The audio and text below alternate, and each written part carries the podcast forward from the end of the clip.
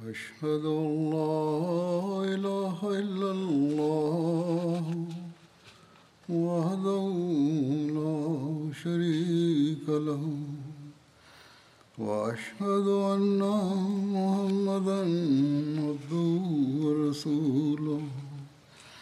أما بعد فأعوذ بالله من الشيطان الرجيم. بسم الله الرحمن الرحيم. الحمد لله رب العالمين. الرحمن الرحيم. مالك يوم الدين.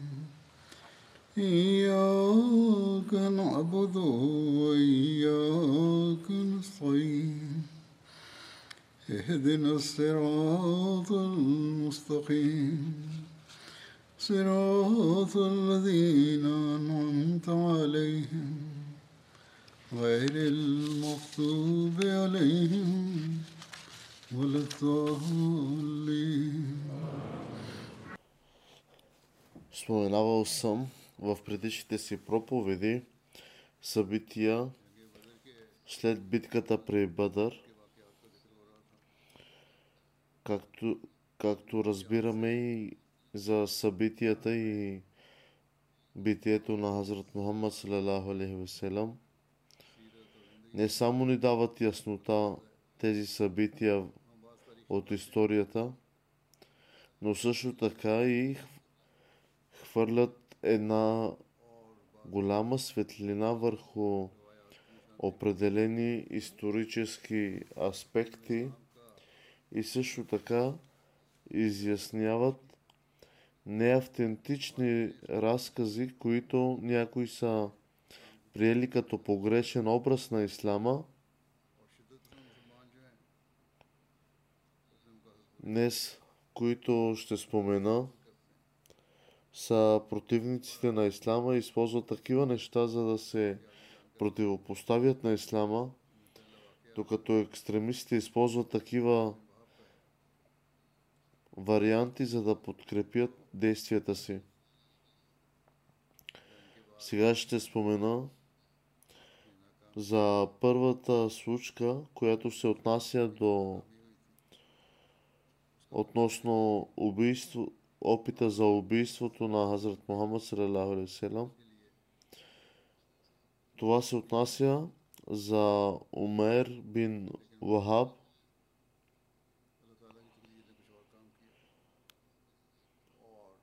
След битката той искал да отмъсти за загубата, която е била понесена от меканите. И затова пътувал от Мека до Медина с намерението да убие светият пророк Хазрат Мухаммад салалаху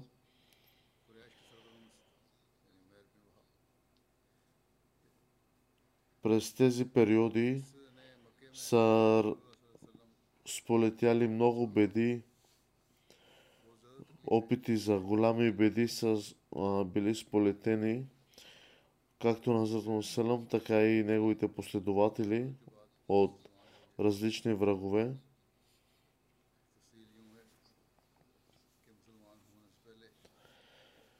Въпреки това, Божието решение беше такова, че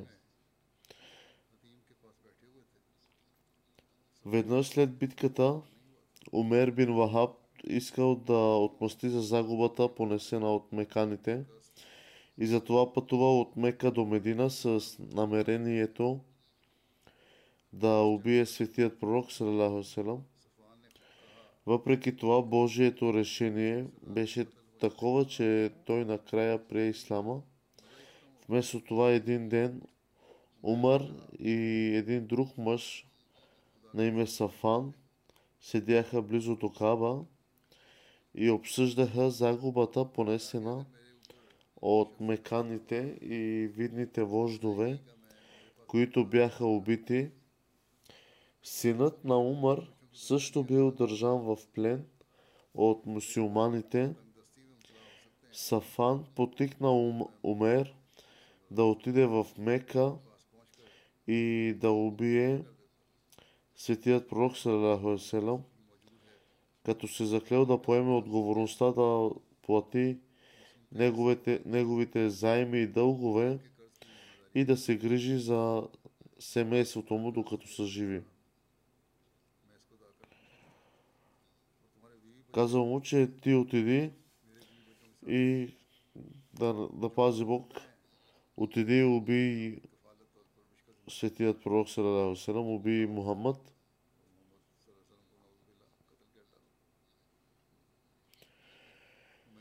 В този разговор са били само Умер и Саван.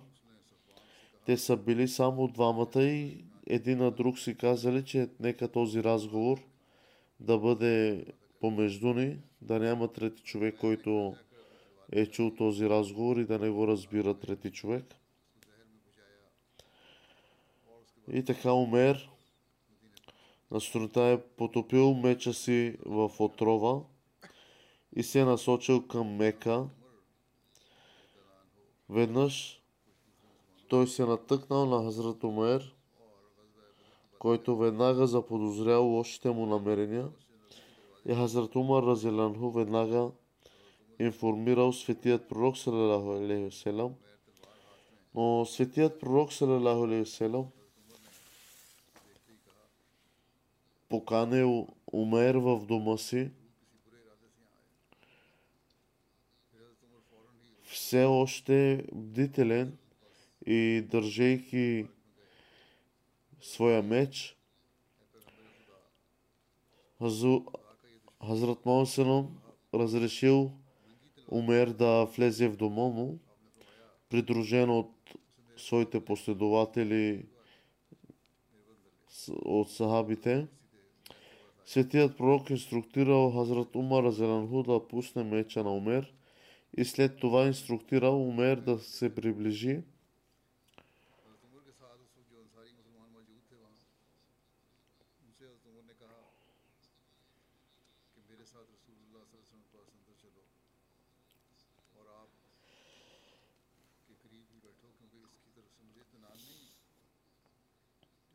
Когато светият пророк Салалаху Алейхи видял състоянието на Умер и меча закачен на врата му и държейки със своите ръце меча, му казал, че Умер ела на по-близо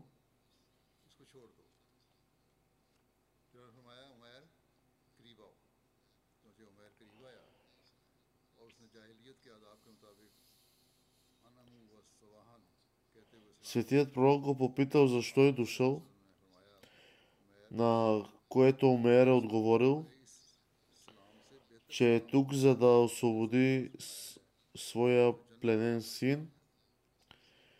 Светият пророк Салалаху Алейхи попитал защо е донесъл този меч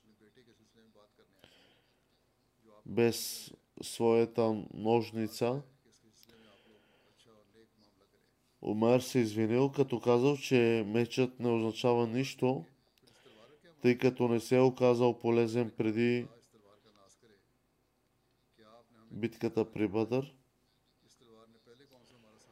Но отново светият пророк Салалаху не бил доволен от този отговор и му казал, че един ден той и Сафан, Умейя, са седяли близо до Каба и са говорили за онези, които са били убити в битката при Бадър. И по това време Умер казал на Сафан, че ако не би имал заеми за изплащане и семейството му, за което да се грижи, той лично сам ще отиде и ще убие светият пророк но Сафан поел тази отговорност върху себе си, за да може Умер да отиде и да убие светият пророк, салалаху алейхи Чувайки това, Умер станал и потвърдил, че светият пророк, салалаху със сигурност е пратеникът на Аллах, защото светият пророк, салалаху алейхи е казал, че Тази вест ми е била дадена от Аллах, защото той получил новини от Аллах, тази вест. Тъй като в този ден нямаше никой наблизо, освен него и Сафан и Аллах. По този начин не можеше да има никой друг, освен Бог, който да информира светият пророк.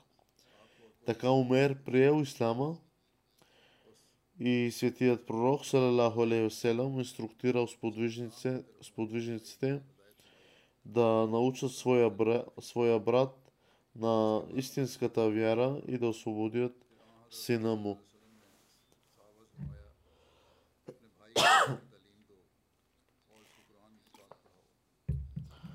И сподвижниците изпълнили тази заповед, отправена от светият пророк, салалаху селам. Умер е споделил как винаги се е опитвал да унищожи ислама и да причини колкото се може повече и повече трудности на мусулманите. Но днес сега обаче той пожелал да се върне в Мека и да разпространява светлината на ислама. Междувременно Сафан казвал на меканите, че ще се случи нещо, което ще ги направи много щастливи. Въпреки това, след като разбрал, че Умер е приел ислама, той станал изключително недоволен. Умер се върнал в Мека и изповядал своята вяра ислама.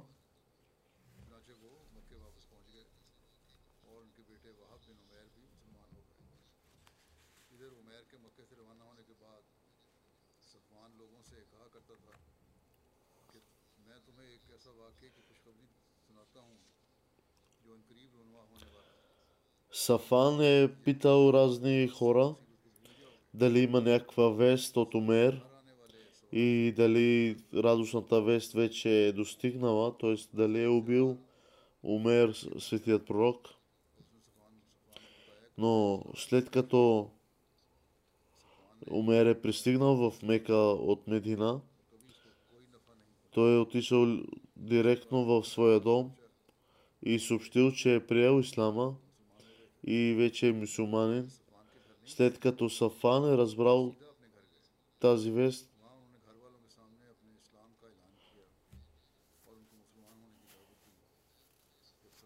казва, че аз вече няма да говоря с него, нито с неговите членове на семейството му.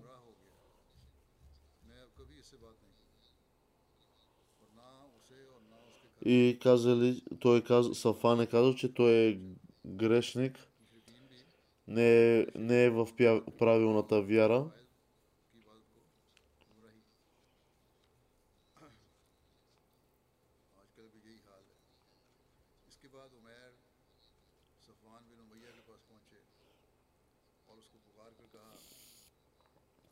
Умер отишъл лично при Сафан и му казал, че ти си един от вождовете в Мека.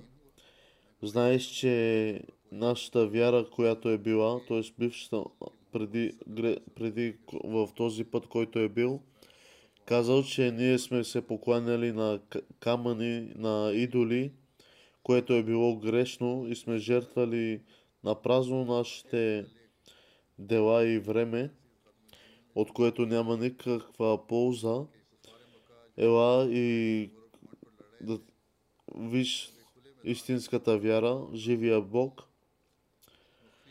Хазрат Мирза Башир Ахмад Разеланху, който е написал относно тези събития, са след битката при Бадър, техните враждебни усилия придобиха по-практично и опасно състояние. Евреите от Медина също бяха стреснати и станаха бдителни. И друг заплашителен резултат от Бадър бе, че неверниците от Мека, които до сега се биели въз основа на очевидна сила и арогантност, сега започнаха да се насочват към тайни заговори, след като бяха изправени пред поражение от мисюлманите на открита арена. Следователно, следното събитие, което се случи само няколко дни след Бадър, е категорично доказателство за тази заплаха – по този начин е написано, че няколко дни след Бадър Умер бин Вахаб и Сафан бин Умайя бин Халф, които са били влиятелни сред корейшите, са седяли в двора на Кава и се оплаквали жертвите на Бадър. Изведнъж Сафан се е обърнал към Умер с думите, че животът вече не си струва да се живее, всичко е безсмислено. Умер разбрал този намек и казал, че аз съм готов да изложа живота си на опасност, но мисълта ми за децата и семейството ми, дълговете ми ме възпират. Ако не бяха тези неща, аз щях да отида тайно и да убия светият пророк да отидеш тайно в Медина и да сложиш край на Мухаммад салалаху би било незначително нещо. Имам извинение да отида там, защото синът ми е бил в плен при тях. Сафан казал, поемам отговорност за вашите дългове и за вашите деца. Трябва да отидете и да извършите тази работа по някакъв начин. Следователно този план беше уреден и Умер се е сбогувал с Сафан, пристигайки у дома. Умер.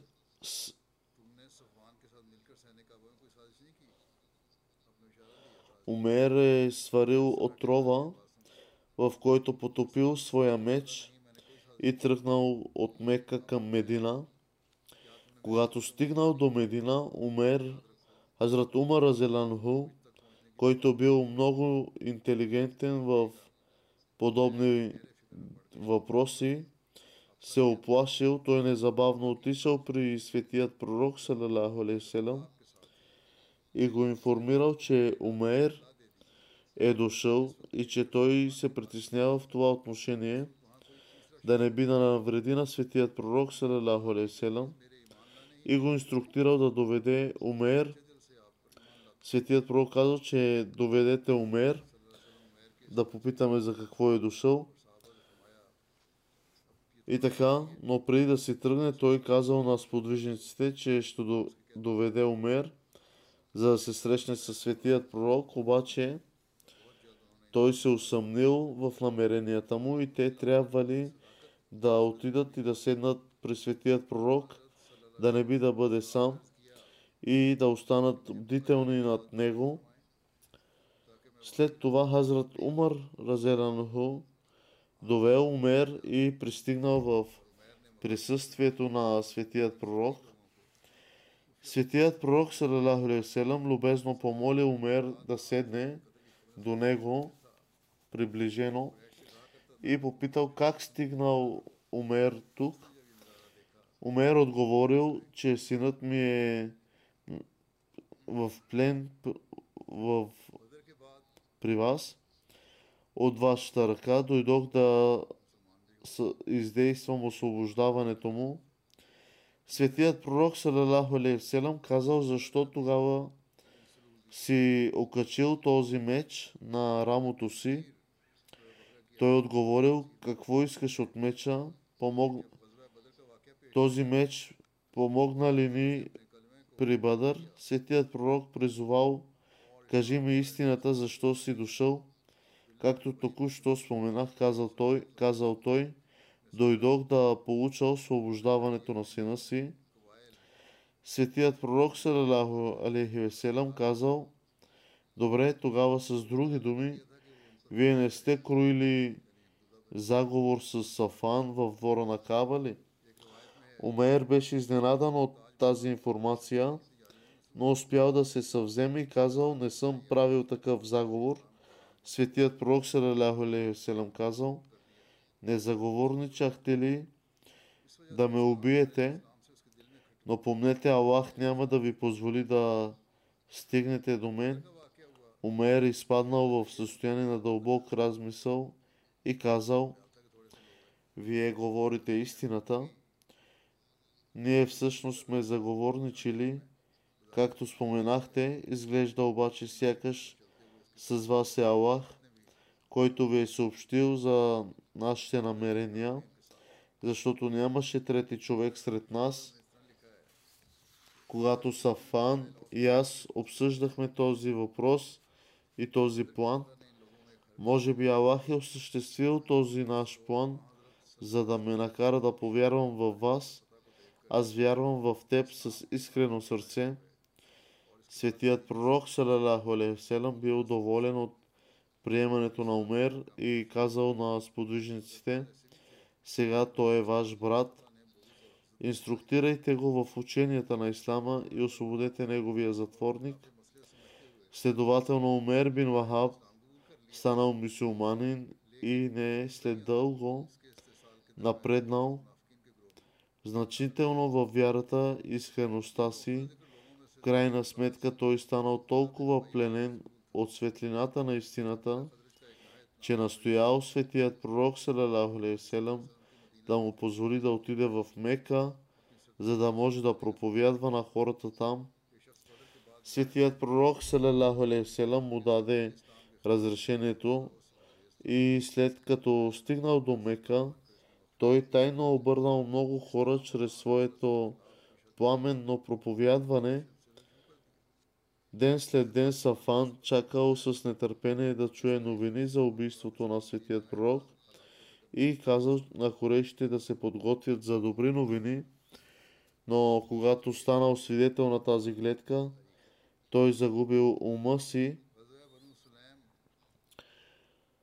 Лицемерът Абдулах бин Убей бин Сулул след битката при Бадър е имало и такива, които очевидно са приели ислама, но всъщност са били лицемери. Например, имаше веднъж един човек на име Абдулах бин Убей бин Сулул. Относно това, Хазрат Мирза Башир Ахмад Разеланху е написал – до сега много хора от племената на Аус и Хазрадж все още стояха твърдо на политеизма.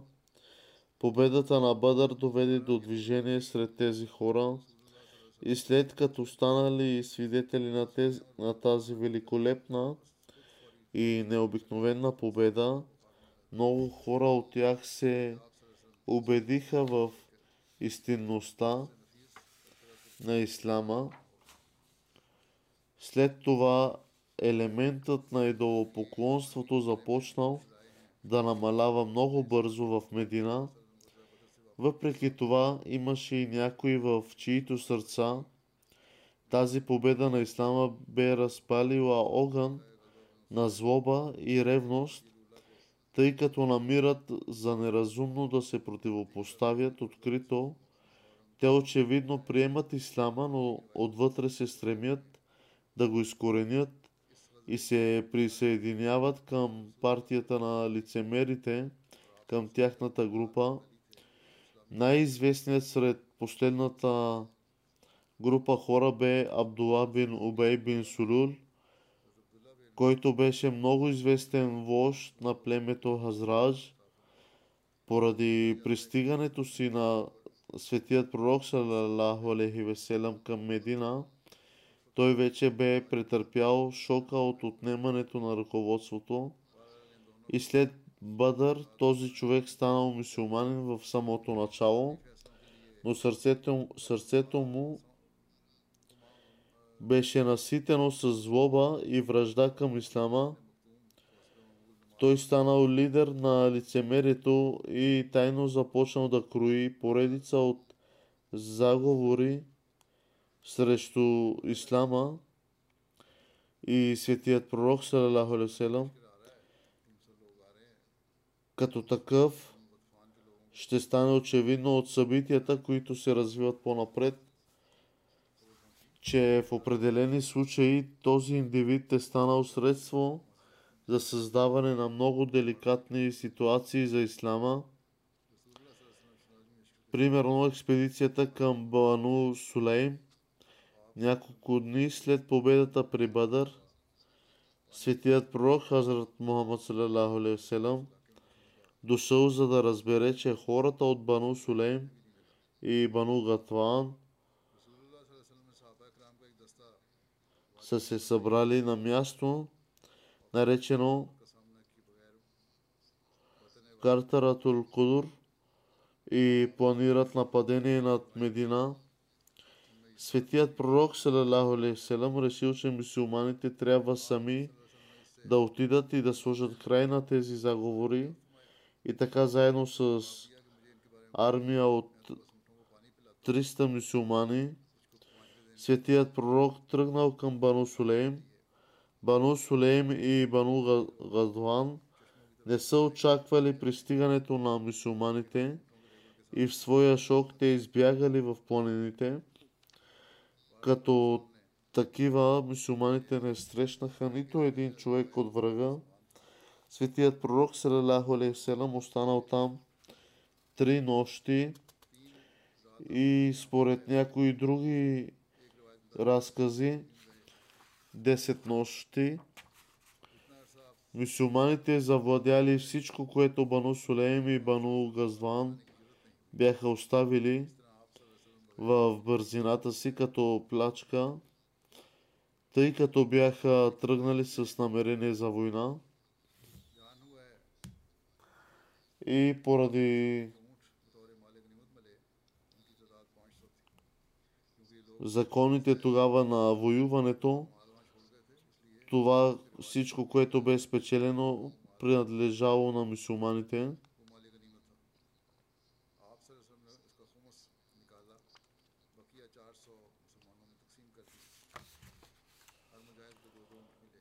Хазрат Хазрат مرزا بشیر احمد е написал за следните, със следните думи, че след миграцията на корейшите от Мека, обиколили различните племена в Арабия и превърнали много от тях в смъртоносни врагове на мисюлманите. Сред тези племена по отношение на силата и числеността, най-забележителни са две племена, живеещи в централната област на Арабия, известна като На- Наджд. Техните имена бяха Бану Сулейм и Бану Гатуан. Корейшите от Мека специално бяха обвързали тези две племена с себе си и ги потикнали срещу мусулманите. Като такъв,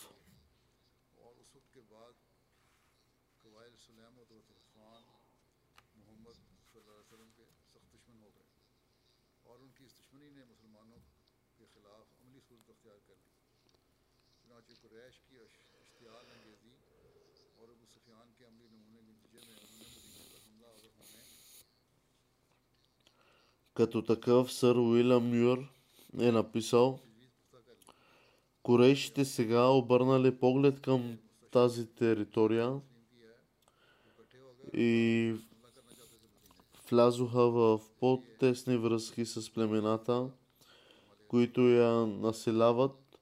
От тук нататък отношението на Бани Сулейм и Гатуан, особено на първия, е станало активно враждебно към подстрекавани и от примера на Абу Суфиян, те сега планирали атака срещу Медина. Така, когато светият пророк салалаху се е завърнал от Бадър, бяха изминали само няколко дни от пристигането му в Медина, когато получил новината, че голямата армия, състояща се от племената на Сулейм и Гатван, се събира в Каркаратул Кудур. с намерението да атакуват Медина. Пристигането на това разузнаване толкова бързо след битката при Бъдър демонстрира, че когато армията на корейшите е тръгнала от Мека с намерението да атакува мусулманите, по същото време вождовете на корейшите трябва ли да се, да се те са се предали те са предали съобщение на племената на Сулейм и Гатуан, призовавайки ги да атакуват Медина от противоположния фронт.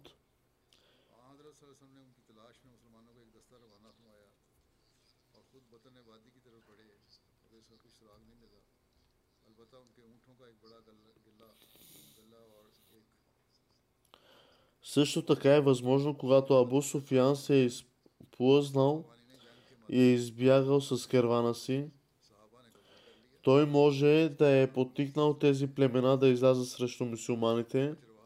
Във всеки случай светият пророк Салалаху вселам току-що беше пристигнал в Медина, след като се освободи от битката при Бадър, когато беше получена ужасяващата новина, че племе, племената Сулейм и Гатуан са на път да започнат нападение срещу мусулманите.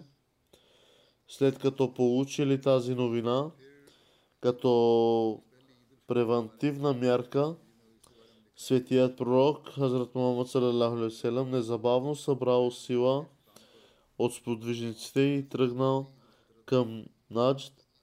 Въпреки това, след предприемането на трудно пътуване от много дни, когато светият пророк достигнал на място, известно като Ал-Кудур, той открил, че при получаване на новината за предстоящото пристигане на мусулманите, хората от Бану Сулейм и Бану Гатуан са намерили убежище в близките планини. Светият пророк изпратил отряд от мусулмани да ги търси и сам продължил към сърцето на долината, но не можа да бъде намерена следа от тях. Въпреки това те успяха да намерят голямо стадо камили, пасящи в близката долина, която принадлежеше на тях и според законите на войната го завзели. След това светият пророк салалаху се върнал в Медина. Светият пророк след кратък период от време, въпреки че Светият пророк е освободил някои от хората, той все пак тези хора, които били освободени от тази битка, не напуснали светият пророк, останали до последния си дъх до него. Първият идол Фитър, че първият идол Фитър е празнуван в края на Рамазан, във втори хиджри, светият пророк казал, че дните на Идол Фитър и Идол Азха са по-добри от двата дни, които меканци, меканите празнували през ерата на невежеството. Светият пророк Салалаху инструктирал, че в тези дни никой не може да пости, а трябва да ядат и да празнуват. Хазрат Мирза Башир Ахмад е написал, че Хазрат Мирза Башир Ахмад написал относно в края на Рамазан, след като постът на Рамазан беше постановен, светият пророк Мухаммад саллалаху издаде, издаде разпореждането на Садкатул Фитър според божествената заповед всеки мусулманин, който притежава способността да направи това, беше заповядано да допринесе по форми, грозде, ечемик или пшеница на човек от името на себе си, семейството и зависимите си лица, като благотворителност преди Ид. Тази благотворителност беше разпределена сред бедните, нуждаещите се, сираците и вдовиците и така нататък. така че това да може да послужи като изкупление за всички пропуски, които може да са настъпили по време на богослужението на поста и да може да осигури средство за помощ за бедните на повод. Като такъв, според заповедта на светия пророк Салалаху преди всеки в края на Рамазан, след като Лфитър беше официално събран от всеки млад и стар мусулмански мъж и жена и разпределен между сираци, бедни и нуждаещи се. Точно през тази година започна Идол Фитър, с други думи, светият пророк наредил след завършването на месец Рамазан, мусулманите да празнуват Ид на първи от Шовал. Това беше в радостта, че Всевишния Аллах им е дал способността да предлагат богослужение в Рамадан.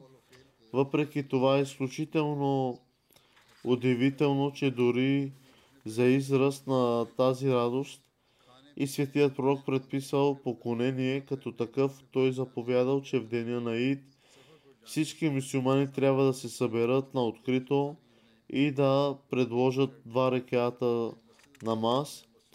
Тогава след този намаз, разбира се, мусулманите трябва да изразят и външната си радост, защото когато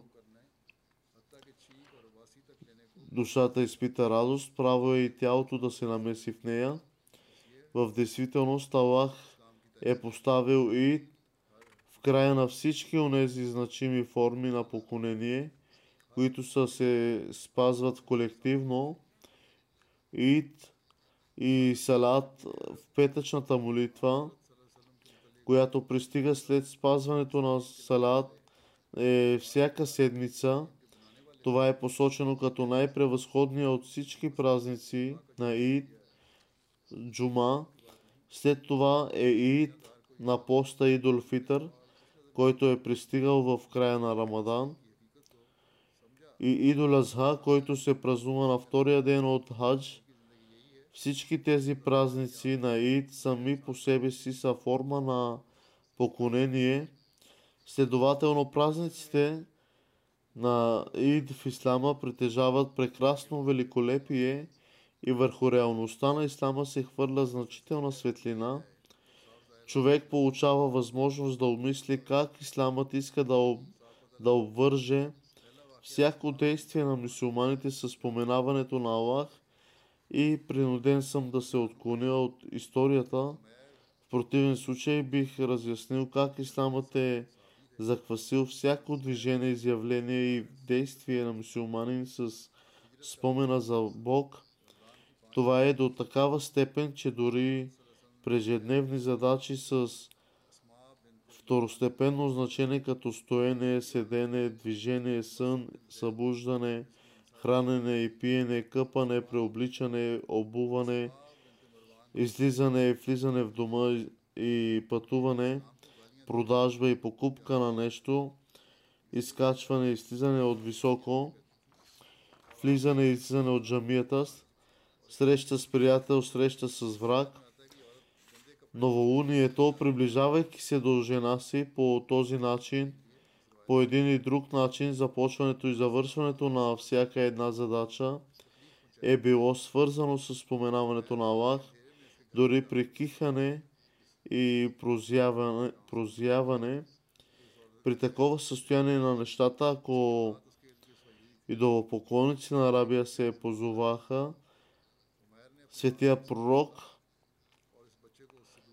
който донесе това учение, но по отношение на когото неверниците смятаха, че той е създал това учение по собствено желание, като поудял в Божията любов, тогава това не беше изненадващо. Вярно е, че за един светски човек тези неща биха изглеждали просто лудост, но човек, който е разбрал реалността на собственото си същество, знае, че това е самата същност на живота и при такова състояние на нещата, на ако и до поклонниците на Арабия се позоваха на светия пророк, който донесе това учение,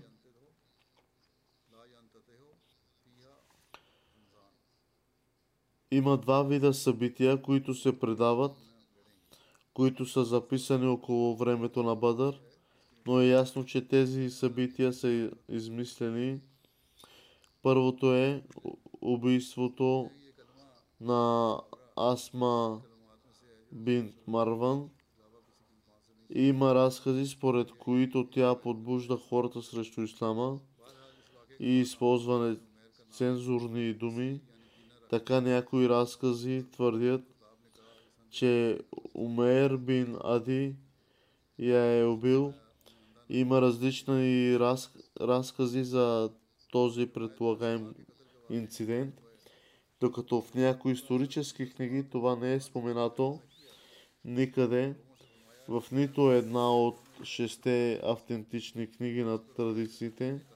Във всички случаи това, този инцидент, това събитие очевидно е измислица.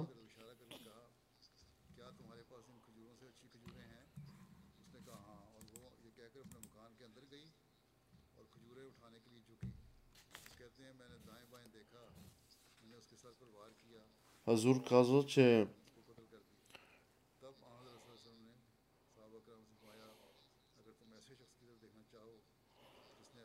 различни събития и раз, раз, различни предания има относно убийството на Асма бинт Марван.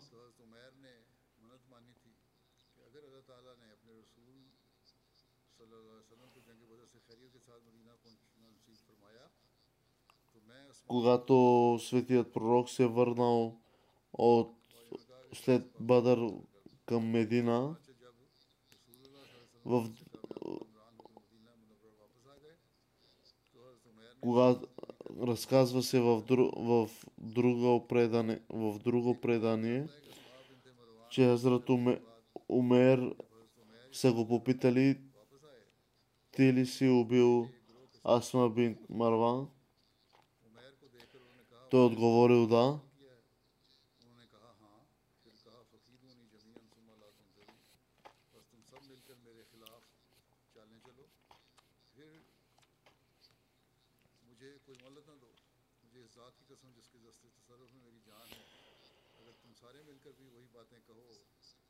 Той е казал, че аз не искам никаква награда, дори да, да, да бъда потушен. Но някои от тях са, крие, са криели своята вяра, че са мусулмани.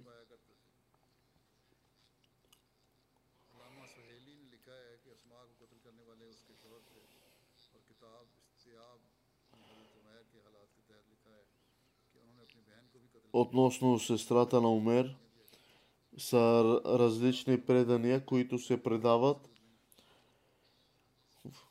Те са няколко вида събития, които се предават, които са записани около времето на Бадър, но е ясно, че тези събития са измислени. Няколко, няколко предания относно убийството на Асма бин Марва това са различни разкази, според които тя подбужда хората срещу ислама и използване цензурни думи. Такива истории не са не са истински, те са слаби в своето доказване.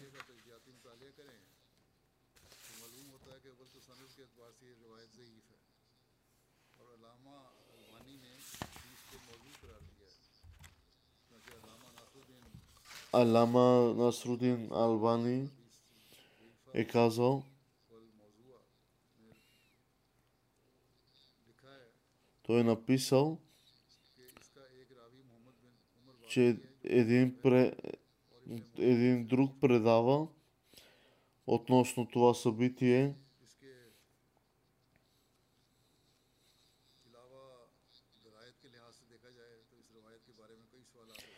Много въпроси възникват относно това събитие. Примерно, че как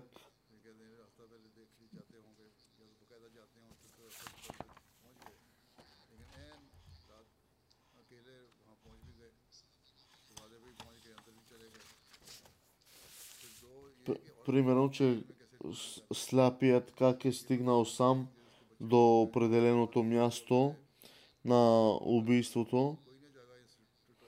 Но както и да е, дори да е стигнал,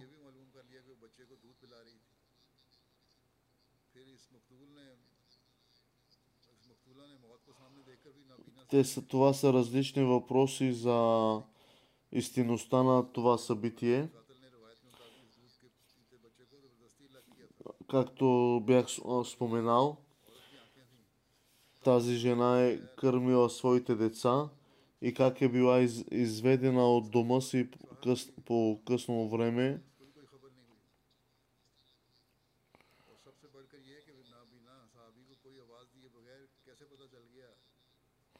Как това не е било нашумяло в онази нощ. Как никой не е дочул тази новина и този шум.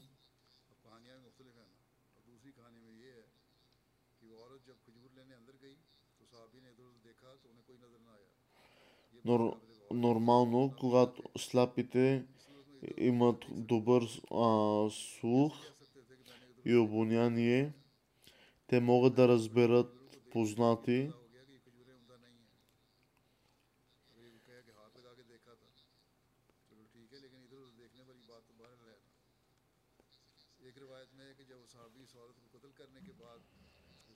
Как, как може да се каже, че как може да се предаде от предание, че сляпия е погледнал тук-там.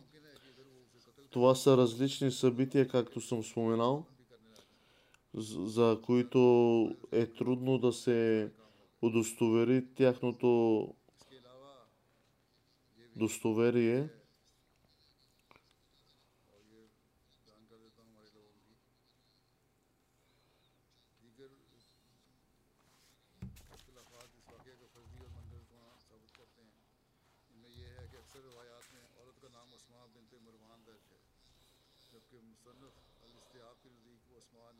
Умер бин Адия и Амър бин Адия. Това са две имена, които, са, които показват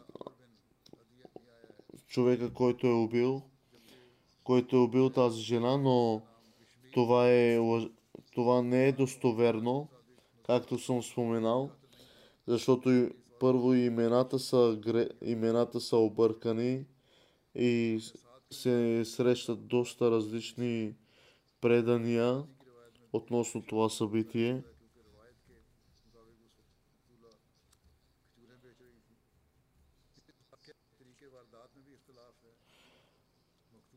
Различни версии има относно убийството.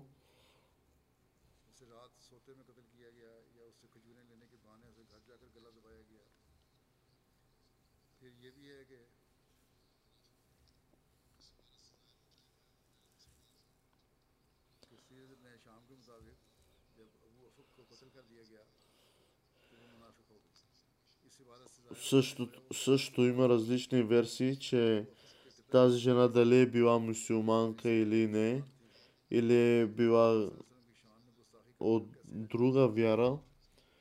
Това са пак доста различия, които трудно удостоверяват това нещо поради различните версии.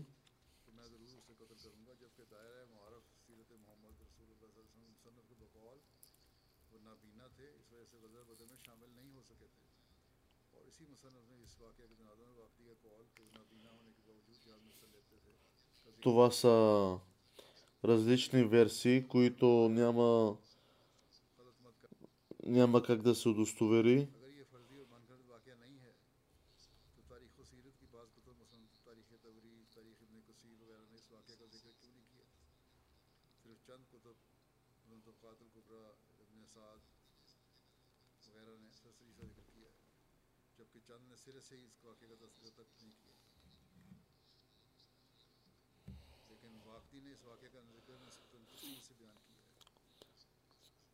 тези събития може да ги да, да научим за тях в различните книги и литературата на ислама, в, хадисите.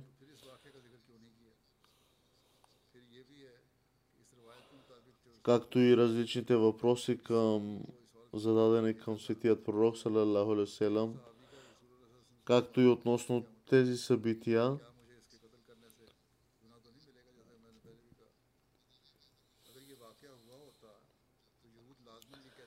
относно убийство на Асма бинт Марван. Това са различни разкази, различни събития, според които тя подбуждала хората срещу ислама. Дори евреите са нямали такъв начин на убийство.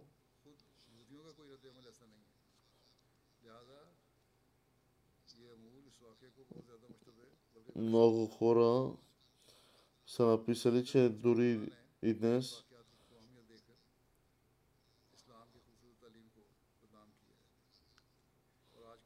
Но, примерно, както днес относно общността Ахмадия, грешни сведения се предават и се насърчават, насърчав... ходжите насърчават хората да мразят Ахмадия Ще спомена в следващата си проповед повече неща относно тези събития.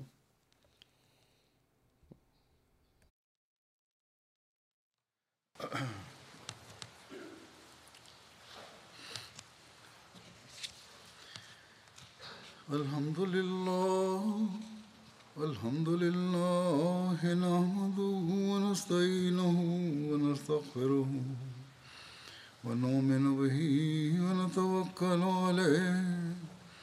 ونعوذ بالله من شرور أنفسنا ومن سيئات أعمالنا. من يهده الله فلا مضل له ومن يضلله فلا هادي له. ونشهد أن لا إله إلا الله ونشهد أن محمدا عبده ورسوله. عباد الله رحمكم الله. إن الله يأمر بالعدل واللسان وإيتاء ذي القربى. وينهى عن الفحشاء والمنكر والبغي يعظكم لعلكم تذكرون. اذكروا الله يذكركم وادعوه يستجب لكم ولذكر الله أكبر.